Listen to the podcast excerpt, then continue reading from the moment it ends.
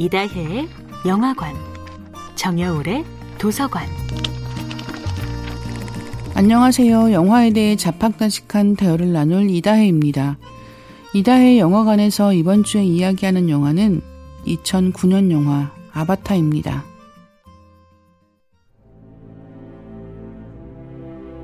지구와 우주를 넘나드는 대서사시적 영화를 꿈꿔오던 제임스 카메론 감독은 천구백칠십칠 년 스타워즈를 본 후 자신이 상상하던 것이 이미 스크린에 펼쳐져 있다는 것에 충격을 받아서 본격적으로 시나리오, 특수효과 연구를 시작했다고 합니다.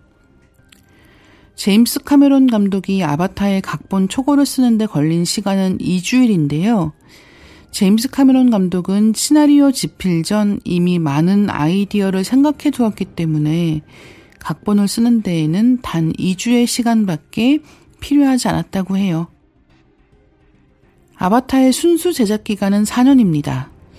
천구백칠십칠 년부터 꿈꾸고 천구백구십오 년부터 아바타를 구체적으로 기획했던 제임스 카메론 감독이 본격적으로 제작을 시작한 이래 완성까지 걸린 시간이 사 년인데요.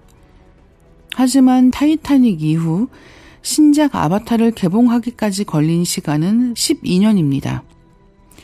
천구백팔십사 년부터 천구백구십칠 년까지 터미네이터 에이리언 투, 터미네이터 투, 트루라이즈, 타이타닉 등을 숨가쁘게 만들어 왔다는 점을 감안하면 꽤 긴 시간이 든 셈입니다. 제임스 카메론 감독은 아바타를 위해 극장 내 쓰리디 도입부터 씨지 기술 및 카메라 개발까지 전반적인 혁신을 이루어냈습니다. 아바타는 퍼포먼스 캡처를 통해 씨지 캐릭터와 연기의 전환점을 제시했다면 아바타 물의 길에서는 수중 퍼포먼스 캡처라는 새로운 영역에 도전했습니다.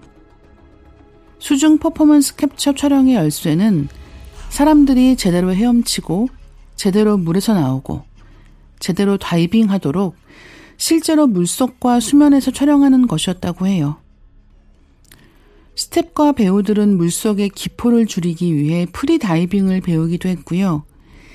이천십칠 년 구월부터 십팔 개월 동안 이어진 퍼포먼스 캡처 촬영을 통해 이 편뿐 아니라 오 편까지의 속편 작업을 모두 완성했기 때문에 이제 오 편까지의 개봉을 기다릴 일만 남은 것 같습니다. 이다혜의 영화관이었습니다.